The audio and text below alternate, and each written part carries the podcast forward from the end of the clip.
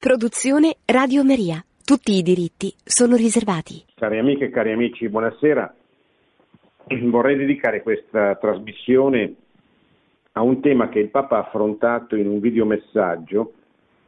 rivolto ai partecipanti a una conferenza internazionale svoltasi a Londra nei giorni scorsi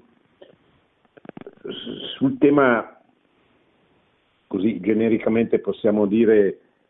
politica e populismo, populismo e politica. La conferenza era organizzata a Londra dal Centro per la Teologia e la Comunità sui temi trattati in un libro del Papa, o meglio un, un libro intervista curato da Austin, Austin Ivereig, intitolato Ritorniamo a sognare, la strada verso un futuro migliore, dove il Papa in questo libro appunto tratta eh, fra altri temi anche quello del populismo che è una categoria, diciamo così, della politica che viene molto utilizzata eh, in termini dispregiativi, normalmente questo termine viene usato oggi per qualificare dei regimi e dei modi di concepire la polis, la politica, il bene comune, eh, giudicati negativamente dal, diciamo, dal pensiero eh, dominante. In realtà il populismo è un, una specie di ideologia, adesso vedremo perché è una specie, non è propriamente un'ideologia, è un modo di concepire la, l'organizzazione eh, del popolo nella gestione politica che esiste almeno dal, dall'Ottocento, dal 1800 e che ha determinate eh, caratteristiche. Il, il modo con cui eh, Papa Francesco usa questo termine che, che, al quale peraltro lui, come dirà durante questa conferenza, preferisce eh, un termine diverso, popolare, e anche lui così giu- usa negativamente, spiega perché il termine populismo, dice io preferisco usare un, uh, un termine diverso, popolarismo, però poi alla, alla fine quello che conta sono i concetti, i contenuti di queste definizioni. Allora adesso leggo un po' di quello che dice il Papa, poi cercheremo di, di capire un po' che cosa significa, che cosa significano tutti questi termini che abbiamo usato. Eh, all'inizio il Papa parla del popolo, che certamente il popolo è eh, una delle categorie più usate da Papa Francesco. Eh, possiamo dire che la sua teologia di riferimento è la teologia del popolo, che è una, una versione di quelle teologie della liberazione che sono nate in America Latina che si è sviluppata in, in Argentina. Come sapete la teologia della liberazione è, una, è un modo di fare teologia che è stato oggetto di due documenti della Congregazione per la dottrina della fede negli anni Ottanta, quando la congregazione era guidata come prefetto dal cardinale Joseph Ratzinger, che poi diventerà Papa Benedetto XVI. La prima di, due, di questi due documenti eh, condannò la teologia della liberazione che usava il marxismo come lettura della storia e che tentava di coniugare appunto l'ideologia marxista con eh, il cristianesimo, quasi come, così lo dico in modo molto semplicistico e grossolano, ma per capirci, la teologia della liberazione era una specie di, eh, era un cristianesimo che al posto della dottrina sociale della Chiesa, che è, eh, come diceva bene San Giovanni XXIII, parte integrante della fede cattolica, che ha dei contenuti ben precisi, al posto di questa dottrina sociale usava le categorie del marxismo. E questo, disse questo documento della Congregazione per la dottrina della fede, è eh, inaccettabile proprio perché il marxismo come materialismo dialettico e come materialismo storico non può essere eh, accettabile per un, per un, cristiano, per tutta una serie di motivi, non soltanto per l'ateismo, anche certamente, forse soprattutto, ma anche perché nel marxismo ci sono proprio delle, delle categorie sociali, politiche, filosofiche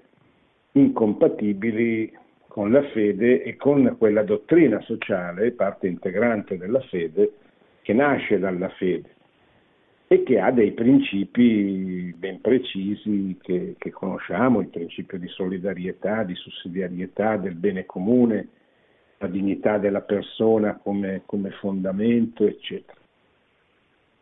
L'altro documento della Congregazione per la dottrina sociale della, della Congregazione per la dottrina della fede, eh, che si chiamava Libertà e Liberazione, invece il secondo eh, era una, una riflessione, eh, entrambe approvate da Giovanni Paolo II, dal Papa, quindi magistero tutti gli effetti, era una riflessione eh, su, sui temi che anche la, la, teologia della liberazione affronta, cioè che cos'è libertà, che cos'è liberazione, e eh, faceva stato dell'esistenza di alcune teologie della liberazione che non eh, rientrano nella condanna perché non adottano il marxismo come eh, come parte integrante di questa proposta, ma, eh, ma usano altre categorie. Fra queste teologie, fra questi modi di concepire la, la teologia, vi è la cosiddetta teologia del popolo, alla quale Papa Francesco si ispirò fin eh, da giovane, diciamo da giovane, fin da, da quando sacerdote eh, membro della Compagnia di Gesù, poi provinciale dei Gesuiti, poi vescovo, arcivescovo e infine cardinale, eh, userà sempre questa categoria, che è una, questa teologia, che è una teologia che vede nel popolo un punto di riferimento stabile, costante per il cristiano, quasi come il popolo come un luogo teologico. Ed è una cosa presente largamente nel cristianesimo, in tutte le forme del cristianesimo che sono eh, ehm, che, che, riconoscono al popolo, al popolo di Dio, quel sensus fidei, cioè quel senso della fede, quella, dire, quella percezione popolare per cui difficilmente il popolo, nel, popolo inteso non come massa, come, come somma degli individui, ma il popolo come, come realtà organizzata, come custode della tradizione di un paese, di una cultura. Ebbene, questo popolo, questo sens- il senso sfide presente in questo popolo anche nelle materie del, inerenti alla Chiesa, alla fede, alla cultura che nasce dalla fede, ha un, in un certo senso la percezione di ciò che è vero e di ciò che è falso. Questa teologia del popolo elabora, diciamo così, eh, questa idea accanto a tante altre per, eh, e concepisce appunto il popolo come un punto di, di riferimento. E questo certamente noi lo, lo cogliamo nei, nei, diversi interventi che Papa Francesco ha fatto in questi suoi eh, sette anni, otto anni di, di, di, di pontificato. Cioè questa sua attenzione al popolo fedele di Dio che intesa non soltanto come eh, i poveri,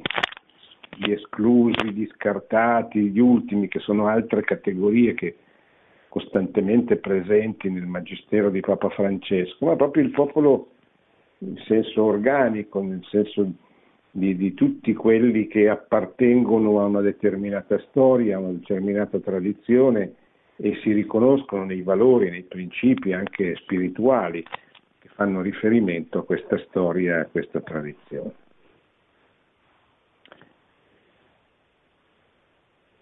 E eh, accanto a, a, questa attenzione del popolo, nel, nella, nei documenti del Papa c'è sempre il riferimento anche a quei movimenti popolari che si fanno carico di, di servire questo popolo, di aiutare questo popolo a, a, difendere i propri diritti, i propri interessi, i propri legittimi beni, eccetera. Fra cui il Papa ne individua tre che sono la terra, il tetto e il lavoro. Le tre T, no? la terra, cioè la possibilità di avere un lavoro, di coltivare la terra, cioè di, di avere una proprietà, il tetto, cioè la casa, casa anche qui in senso lato, cioè la famiglia, la, possibilità di avere una casa dove vivere con la propria famiglia e il lavoro che è la condizione per poter essere liberi, mantenere la propria famiglia e, e vivere di, di, con dignità, eccetera. Uno degli obiettivi del vostro incontro, il Papa che si rivolge agli organizzatori, è dimostrare che la vera risposta all'apice del populismo non è, più, non è affatto più individualismo, ma il contrario, una politica di fraternità radicata nella vita del popolo. Che cosa vuol dire questa frase? Che eh, intendendo qui il populismo in senso negativo, eh, la risposta al populismo, e qui devo definire che cos'è il populismo, no? il populismo Beh, intanto un po' di storia. Il populismo nasce in Russia durante l'epoca degli zar, siamo ancora nell'Ottocento, e nasce come eh, rivolta, come, come, la rivolta di alcune frange, di, alcune, di alcuni gruppi contro eh, l'autocrazia russa, contro la, lo zar e la sua politica che giunge anche a compiere degli attentati, a esercitare la violenza nei confronti del, del, della classe dirigente dell'epoca e in modo particolare del suo capo che era l'imperatore russo, lo zar. Il populismo poi si presenta negli Stati Uniti come terza forza rispetto due partiti che hanno sempre caratterizzato la vita politica degli Stati Uniti, il partito, eh, diciamo così, un partito conservatore, un partito più liberale, più progressista, che oggi sono il partito democratico che è eh, diciamo così, di sinistra progressista e il partito repubblicano che è un partito conservatore. In realtà non è sempre stato così nella storia degli Stati Uniti, inizialmente era il contrario, cioè era il Partito Democratico che rappresentava più una cultura conservatrice, soprattutto presente negli stati eh, del, del, sud, non dell'America del Sud, ma del, del, sud degli Stati Uniti, gli stati diciamo che poi nella guerra civile che ci sarà nella seconda metà dell'Ottocento sono i cosiddetti stati sudisti, gli stati della Confederazione che combattono la guerra civile contro gli stati del nord, gli stati dell'Unione. Ebbene, fino a, alla presidenza di Reagan negli anni Ottanta del secolo scorso, il Partito Democratico era il partito più conservatore, il Partito Repubblicano che esprimeva soprattutto gli interessi industriali eh, del nord degli Stati Uniti, esprimeva di più eh, gli interessi, la cultura del mondo progressista statunitense. Con la presidenza di Reagan c'è stato questo grande cambiamento, soprattutto all'interno del Partito Repubblicano, che progressivamente è diventato un partito veramente conservatore, ma nel senso non conservatore soltanto nel senso del potere, del conservare il potere, ma proprio conservatore per quanto riguarda i principi, cioè perché gli Stati Uniti conservassero eh, lo spirito delle origini, le caratteristiche peculiari, originarie della propria storia, eccetera. Quindi senso della libertà, l'importanza della religione, l'idea forte della libertà eh, religiosa, eh, il diritto alla proprietà privata, eccetera, eccetera, eccetera.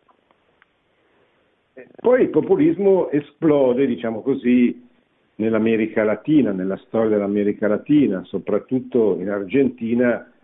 attorno alla figura di Perón, che sicuramente fu una delle figure che influenzerà, come ha influenzato tutti gli argentini, anche il nostro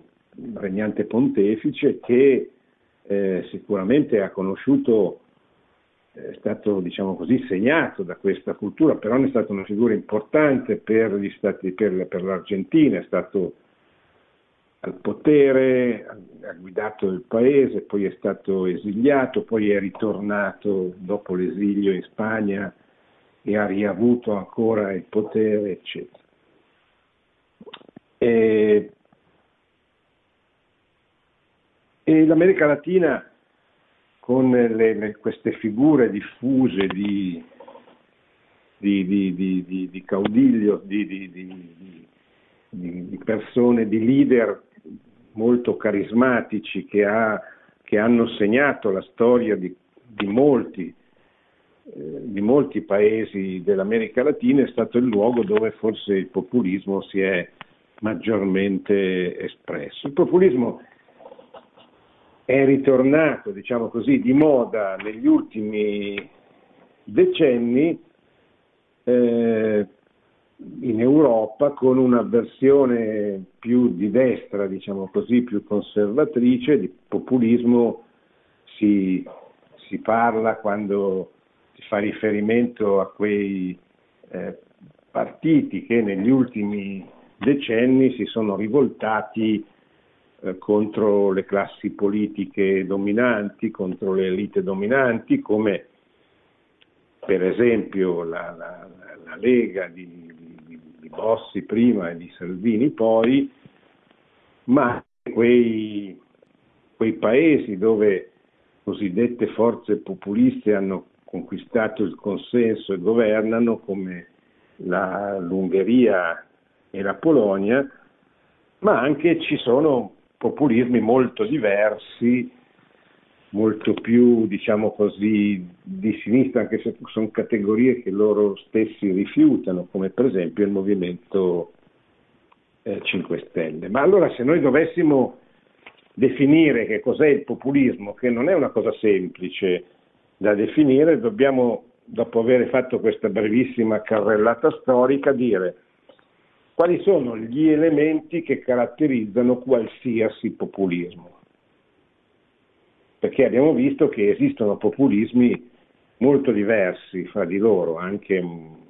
molto in contrasto su tanti aspetti. Allora, gli elementi che caratterizzano il populismo sono certamente eh, il rifiuto, la lotta, la contrapposizione alle elite dominanti. Il populismo è un richiamo al popolo affinché si ribelli contro quelle classi dirigenti che lo governano da molto tempo, che possono essere classi dirigenti liberali o socialiste, di destra, più di destra, più di sinistra, ma sono comunque considerate come delle classi dirigenti, delle elite che non fanno gli interessi del popolo, che non rispettano e non rispecchiano la cultura, la tradizione, la, la, la, lo, la specificità di quel popolo, quindi in qualche modo sono estranei alla storia di quel popolo che pure governano. E questa è una delle caratteristiche comuni a tutti i, i, i populismi. Oggi potremmo dire l'antipolitica, o meglio il rifiuto di una certa politica portata avanti da quelle classi dirigenti che hanno governato precedentemente e di quei partiti che hanno espresso quei partiti politici che hanno espresso queste classi dirigenti. Il secondo elemento presente in tutti i populismi è il leader carismatico, cioè eh, una persona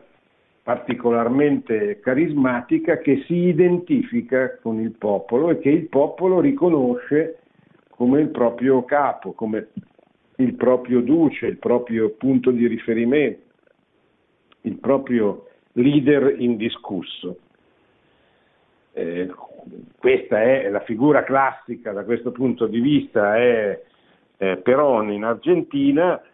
ma eh, tutti, tanti altri eh, populismi hanno espresso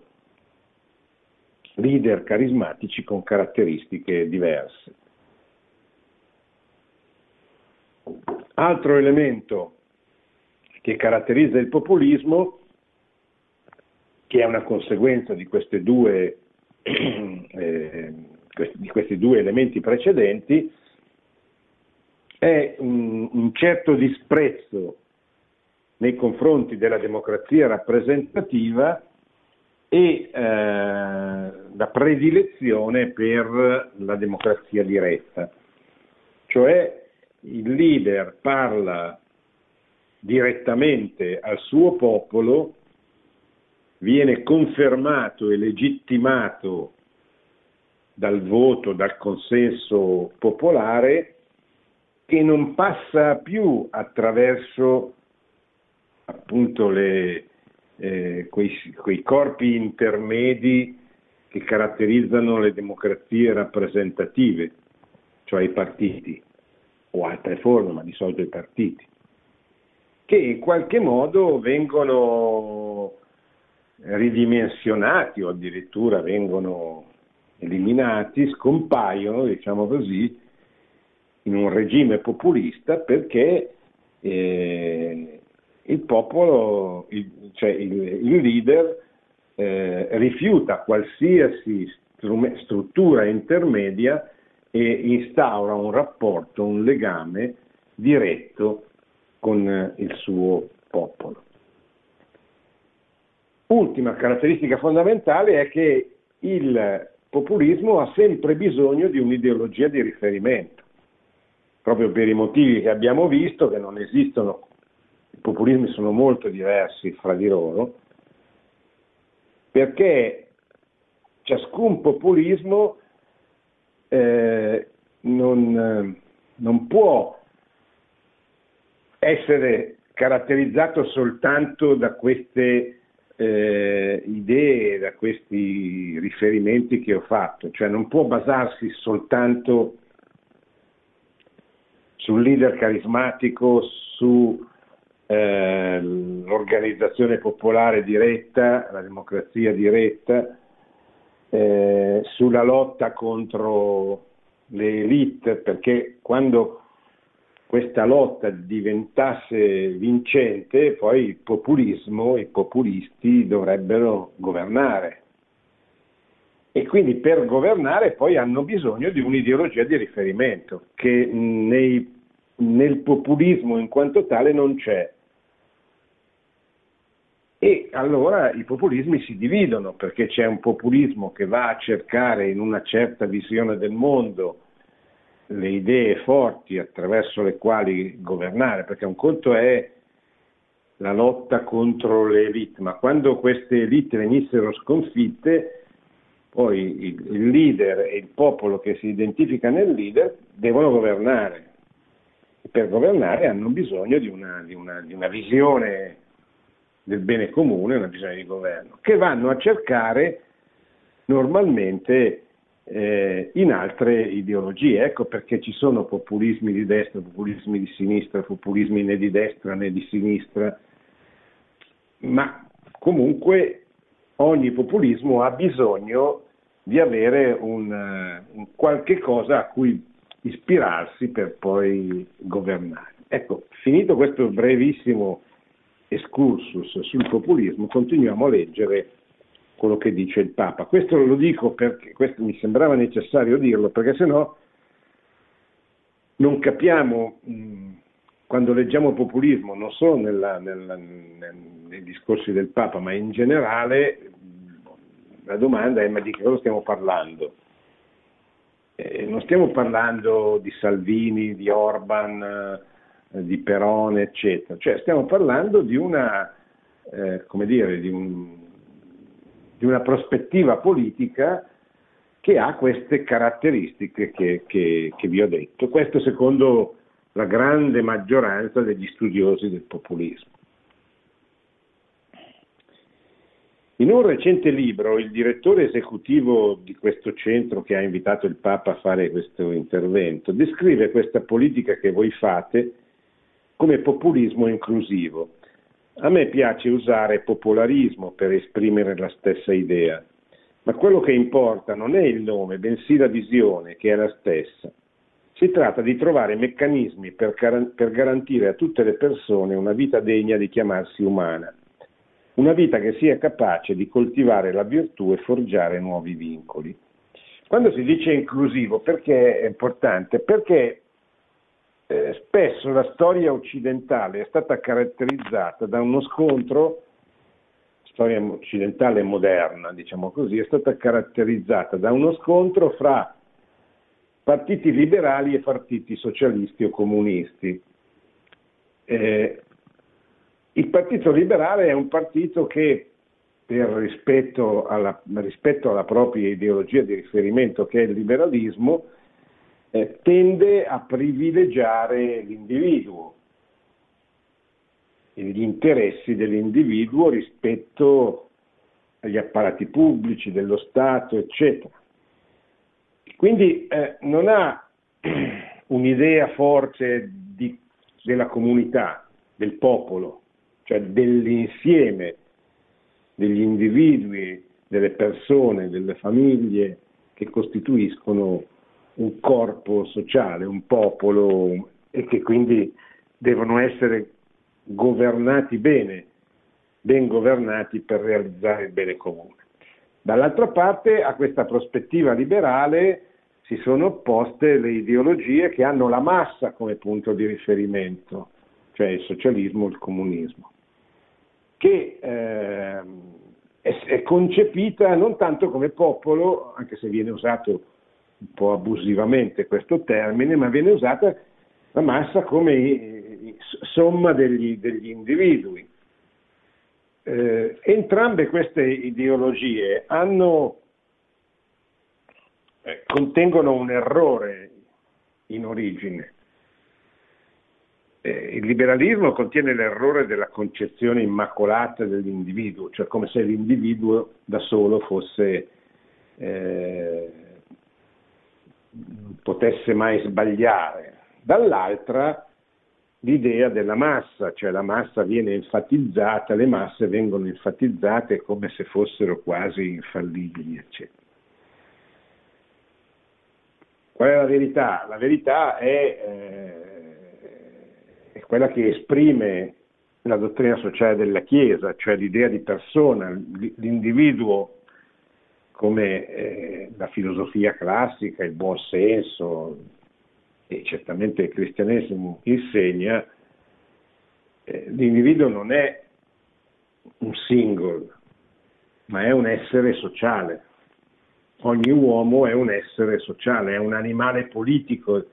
direbbe Aristotele, direbbe, diceva Aristotele. cioè è una persona che realizza la sua personalità, il suo bene, il suo fine, attraverso le, re- le relazioni che instaura con gli altri, andando così a costituire dei corpi intermedi fra se stesso, individuo e lo Stato, cioè l'organizzazione della società, che è lo Stato, e, eh, e, questo fa sì che la persona sia molto diversa dalla concezione liberale dell'individuo, perché una, una, persona non può mai essere eh, considerata soltanto fine a se stessa, ma deve essere considerata anche in relazione alle, alle, ai corpi, alle comunità che va a costituire nel corso della sua vita. Perché dico questo? Perché, eh, come eh, abbiamo detto, eh, si tratta, dice il Papa, di trovare meccanismi per garantire a tutte le persone una vita degna di chiamarsi umana, una vita che sia capace di coltivare la virtù e forgiare nuovi vincoli.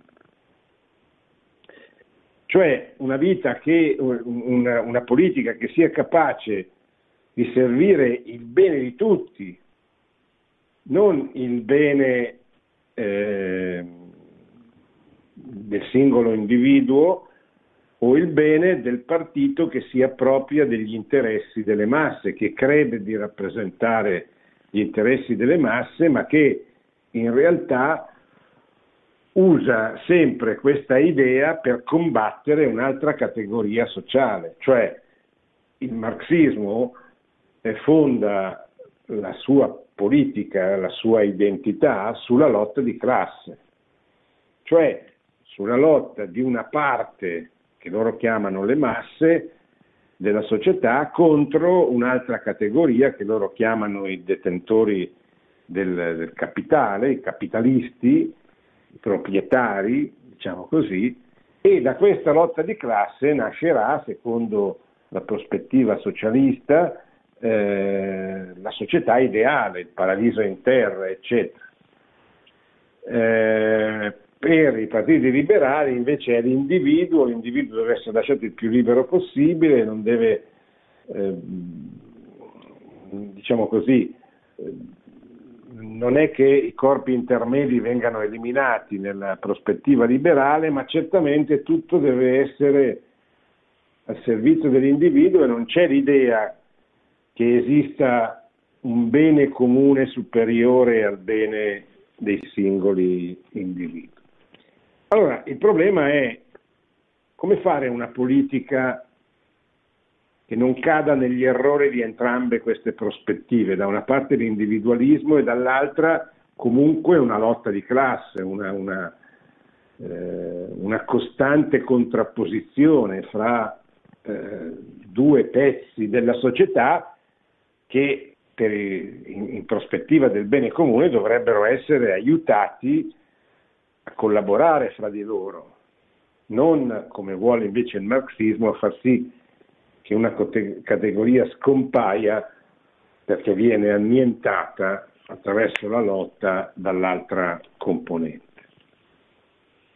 In, in Ritorniamo a sognare, che è quel libro che vi dicevo, eh, che è un po' l'oggetto di questo intervento del Papa, questa politica la chiamo politica con la, con la P maiuscola, politica come servizio, che apre nuovi cammini affinché il popolo si organizzi e si esprima. È una politica non solo per il popolo, ma con il popolo, radicata nelle sue comunità e nei suoi valori. Invece i populismi seguono piuttosto come ispirazione consapevole e inconsapevole un altro motto. Tutto per il popolo, nulla con il popolo. Cioè una forma come la chiama il Papa, di paternalismo politico. Ne consegue che il popolo, nella visione populista, non è protagonista del suo destino,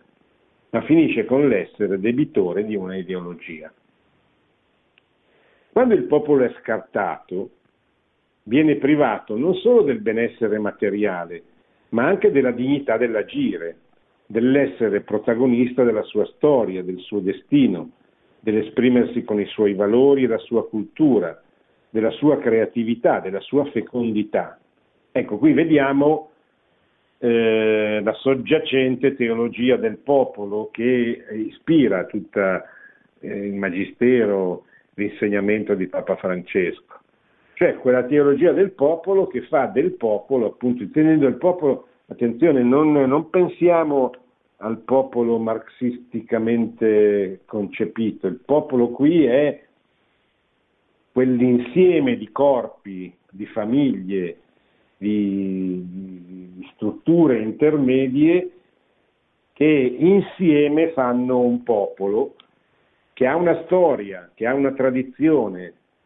che ha dei valori spirituali e culturali di riferimento a cui deve rimanere fedele. Nell'enciclica Fratelli Tutti ci sono eh, molte pagine dedicate proprio al dovere che ogni popolo ha di custodire attraverso la memoria i propri principi, i propri valori, la propria storia, la propria, la propria identità, che, eh, che, non deve scomparire, non deve mai scomparire, perché ogni popolo è portatore di un'identità specifica, unica e irripetibile, cioè che è caratteristica di quel popolo, che non può essere eh, custodita e portata avanti da un altro popolo, un po' come, come per le persone, cioè ogni persona è unica e irripetibile.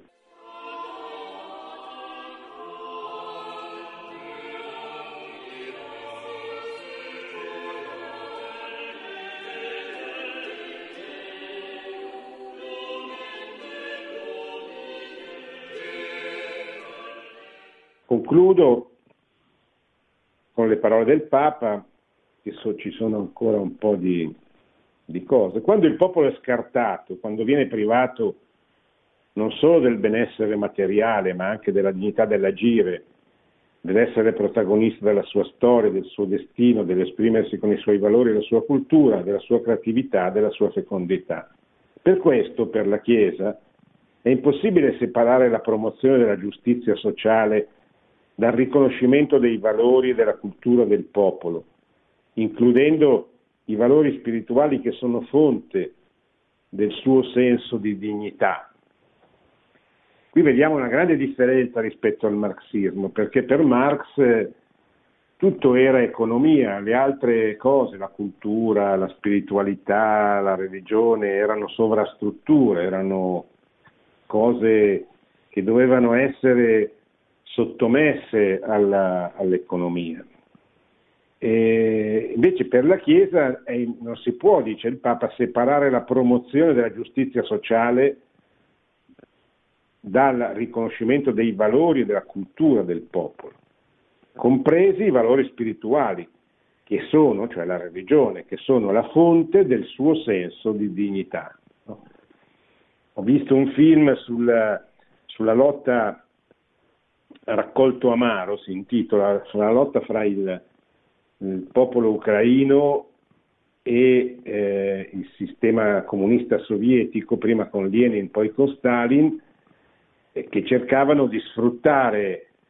eh, la ricchezza del suolo dell'Ucraina, che era il granaio d'Europa, per sfamare la propria industria eh, russa, anche a costo di far morire eh, anche di fame, come poi è successo nel famoso Holodomor, cioè la, la, la, le campagne eh, di collettivizzazione ordinate da Stalin che portarono alla morte per fame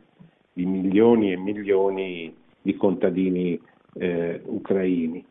E eh, il capo del Partito Comunista Ucraino a un certo punto, prima di suicidarsi perché capisce di avere completamente fallito, eh, esprime questo suo fallimento dicendo mi ero illuso di poter tenere insieme l'essere il capo del Partito Comunista ucraino con l'essere un buon patriota dell'Ucraina. Come eh, qui vediamo ben espresso, cioè non possono stare insieme la lotta di classe ispirata alla, al Partito Comunista con l'identità di un popolo, cioè se io voglio essere fedele all'identità del popolo ucraino, non posso farlo attraverso il, il Partito Comunista, perché il Partito Comunista, mi, l'ideologia del Partito Comunista mi porta altrove, mi porta a entrare in contraddizione con l'identità del mio popolo, che non può essere un'identità soltanto di carattere economico e sociale, ma deve essere un'identità che appunto garantisca il mantenimento dei valori spirituali, della storia, dell'identità, eccetera, di un popolo. Nelle comunità cristiane questi valori nascono dall'incontro con Gesù Cristo, che cerca instancabilmente chi è scoraggiato o perso, che si sposta fino ai limiti stessi dell'esistenza per essere volto per essere volto e presenza di Dio, per essere Dio con noi. Molti di voi qui riuniti lavorano da anni facendo ciò, nelle, ciò nelle periferie e accompagnando i movimenti popolari. A volte può essere scomodo, altri, alcuni vi accusano di essere troppo politici, altri di volere imporre la religione. Ma voi percepite che rispettare il popolo è rispettare le sue istituzioni, anche quelle religiose, e che il ruolo di queste istituzioni non è imporre nulla, bensì camminare con il popolo ricordandogli il volto di Dio che ci precede sempre. Molto bello questo passaggio. Perciò il vero pastore di un popolo, pastore religioso, è colui che ha il coraggio di camminare davanti, in mezzo e dietro al popolo. Davanti per indicare un po' il cammino, in mezzo per sentire con il suo popolo e non sbagliarsi, e dietro per aiutare quanti sono rimasti indietro e per lasciare che il popolo con il suo olfatto trovi a sua, vo- trovi a sua volta i cammini. Per questo, in Ritorniamo a sognare, che è il libro di cui vi dicevo, parlo di un desiderio, che tutte le diocesi del mondo abbiano una collaborazione sostenuta con i movimenti popolari. Andare incontro a Cristo ferito e risorto nelle comunità più povere ci consente di riacquistare il nostro vigore missionario perché così è nata la Chiesa, nella periferia della croce. Se si disinteressa dei poveri, cessa di essere la Chiesa di Gesù e rivive le vecchie tentazioni di trasformarsi in una elite intellettuale o morale, una nuova forma di pelagianesimo o di vita essena. E questo è quello che ripete, Gesù, che ripete Papa Francesco nel suo libro. Allo stesso modo, una politica che si disinteressa dei poveri non potrà mai promuovere il bene comune. Una politica che si disinteressa delle periferie non saprà mai comprendere il centro e confonderà il futuro con un proiettarsi attraverso uno specchio. un modo di disinteressarsi dei poveri e disprezzare la loro cultura, i loro valori spirituali, i loro valori religiosi, sia scartandoli sia sfruttandoli ai fini di potere. Il disprezzo della cultura popolare è l'inizio dell'abuso di potere. Riconoscendo l'importanza della spiritualità nella vita dei popoli, si rigenera la politica. Perciò è imprescindibile che le comunità di fede si incontrino, familiarizzino per lavorare per e con il popolo. Il mio fratello grande imam Ahmad al-Tayeb abbiamo assunto la cultura del dialogo come cammino, la collaborazione comune come condotta e la conoscenza reciproca come metodo e criterio, sempre al servizio dei popoli. Ora, più che mai, cari amici, dobbiamo costruire un futuro dal basso, da una politica con il popolo, radicata nel popolo, e che la vostra conferenza aiuti a illuminare il cammino. Grazie e finisco e rispondo alle vostre domande.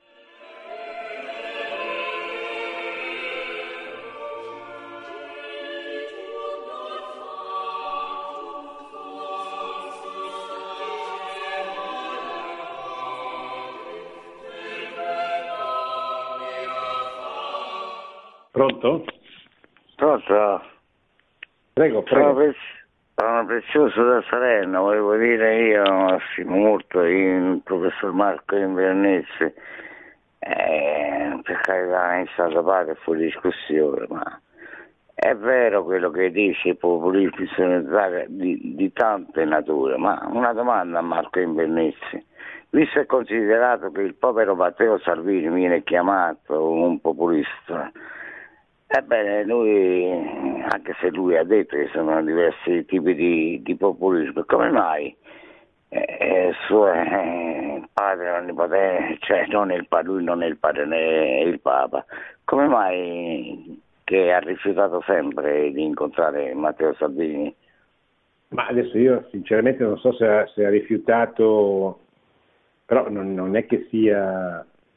eh, bisogna chiederlo a lui, cioè non, non, non, so io, non saprei rispondere eh, quali possono essere eh, i motivi precisi. Certamente credo che il, il motivo del contendere potrebbe essere quello dell'atteggiamento nei confronti della del, del, della politica immigratoria che ha fatto quando era ministro degli interni e che certamente ha, contiene uno stile, più che sui contenuti che secondo me poi eh, le giustificazioni, i motivi diciamo ideali, ideologici, direi proprio lo stile, il modo, l'enfasi è molto diversa rispetto all'atteggiamento che la Chiesa ha di, eh, di accoglienza nei confronti di queste persone che fuggono o dalle guerre o dalla fame e che poi giustamente devono essere accolte nella misura in cui è possibile accogliere da parte degli stati, cioè uno Stato non può immaginare di fare una politica immigratoria eh, accogliendo chiunque, perché poi non ha la forza, non ha la possibilità, non ha i mezzi per poter integrare le persone che accoglie, quindi questo sarebbe un danno sia per lo Stato, sia per chi vive dentro i confini di questo Stato, sia per le stesse persone che vengono accolte. Però certamente l'enfasi è diversa, la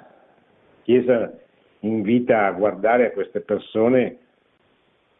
come a delle persone sull'orlo della disperazione che vanno aiutate, magari anche, anzi certamente anche aiutate a rimanere a casa loro, nella loro terra, nella loro patria, eccetera. Eh, forse secondo me, questa è la mia opinione, eh, la politica di Salvini ha enfatizzato troppo degli aspetti eh, diciamo, respingenti, mentre invece avrebbe dovuto fare una politica giusta,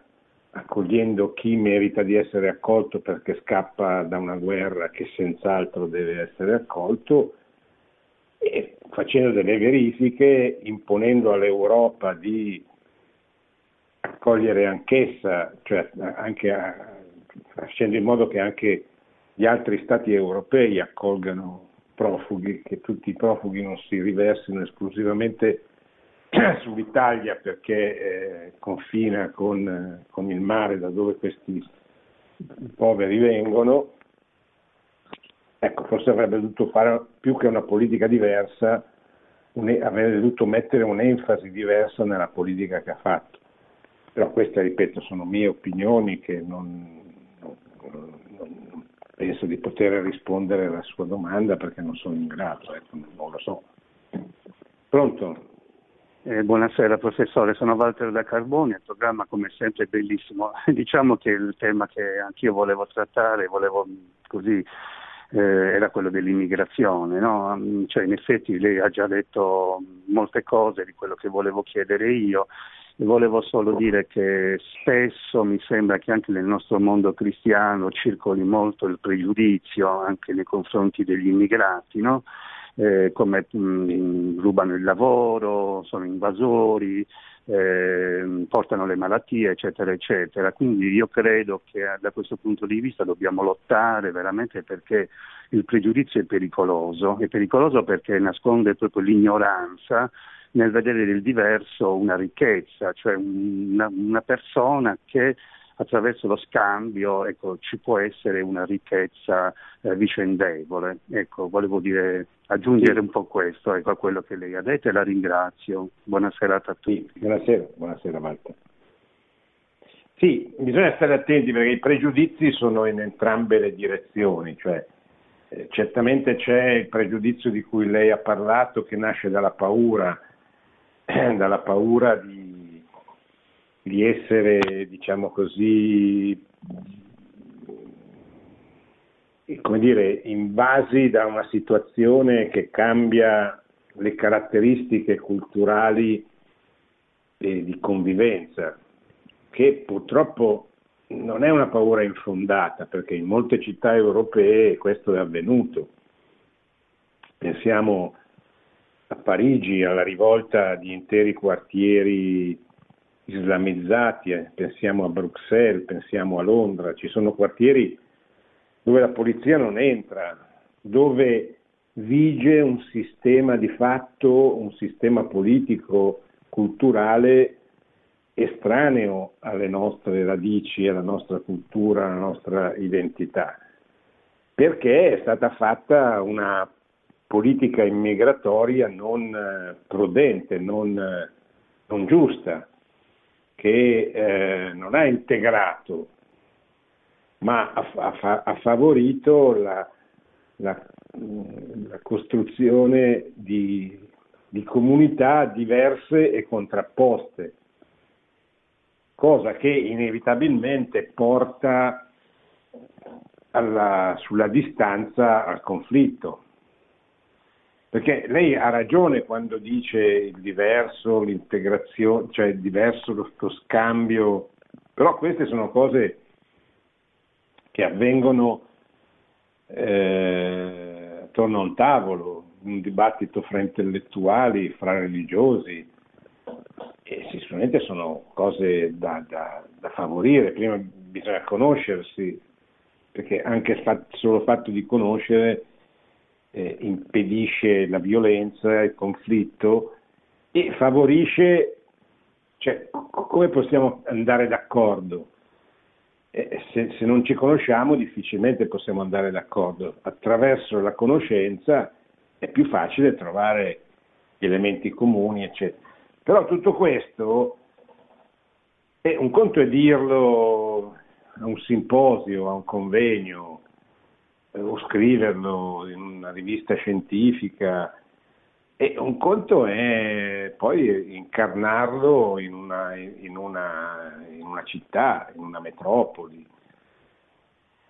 E purtroppo l'esperienza cioè, la dobbiamo tenere presente, perché se no facciamo, corriamo il rischio di fare della demagogia. Ecco. Poi io non so quale sia la soluzione, cioè nel senso che la soluzione spetta agli uomini politici che hanno il dono, il carisma della prudenza e che devono prendere le decisioni in, scienza e coscienza, cioè conoscendo la realtà che hanno di fronte, avendo come obiettivo il bene comune, cioè il bene di tutta eh, la comunità e prendendo il rischio di, di assumere quelle decisioni che siano eh, adeguate a realizzare questo, questo obiettivo. Non è, non è facile, eh, sicuramente non è facile e bisogna evitare di correre il rischio de, de, delle due forme demagogiche più, più, facili, cioè quella di aizzare contro il diverso, ma anche quella di far credere che tutto sia uguale, che non ci siano problemi, che sia bellissimo e facilissima l'integrazione, eccetera, perché purtroppo sappiamo che non è così, è l'esperienza ormai di parecchi decenni eh, che, che ce lo dice. E che ci dice anche che non vanno confusi queste comunità straniere con il terrorismo, però è vero, perché è documentato anche questo dall'esperienza, che molti atti terroristici sono stati compiuti da persone che sono cresciute o che si sono abbeverate o che sono nascoste, si sono nascoste dentro queste comunità dove c'era qualcheduno che sfruttava la libertà che veniva loro data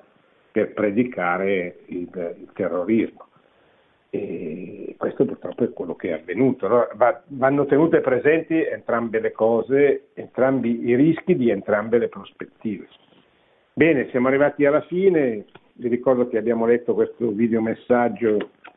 del Santo Padre alla una conferenza che si è tenuta a Londra sul tema grosso modo politica e populismo che ha ripreso alcune tematiche che ha eh, affrontato nel suo libro eh, Ritorniamo a sognare, un libro intervista con Austin Iverey. Insomma, abbiamo così, affrontato un tema di grande attualità che apparitorna spesso su queste, su queste, su queste problematiche e avremo, penso, ancora modo successivamente di approfondirle ulteriormente. Intanto vi ringrazio, buona notte e buona settimana. Produzione Radio Maria. Tutti i diritti sono riservati.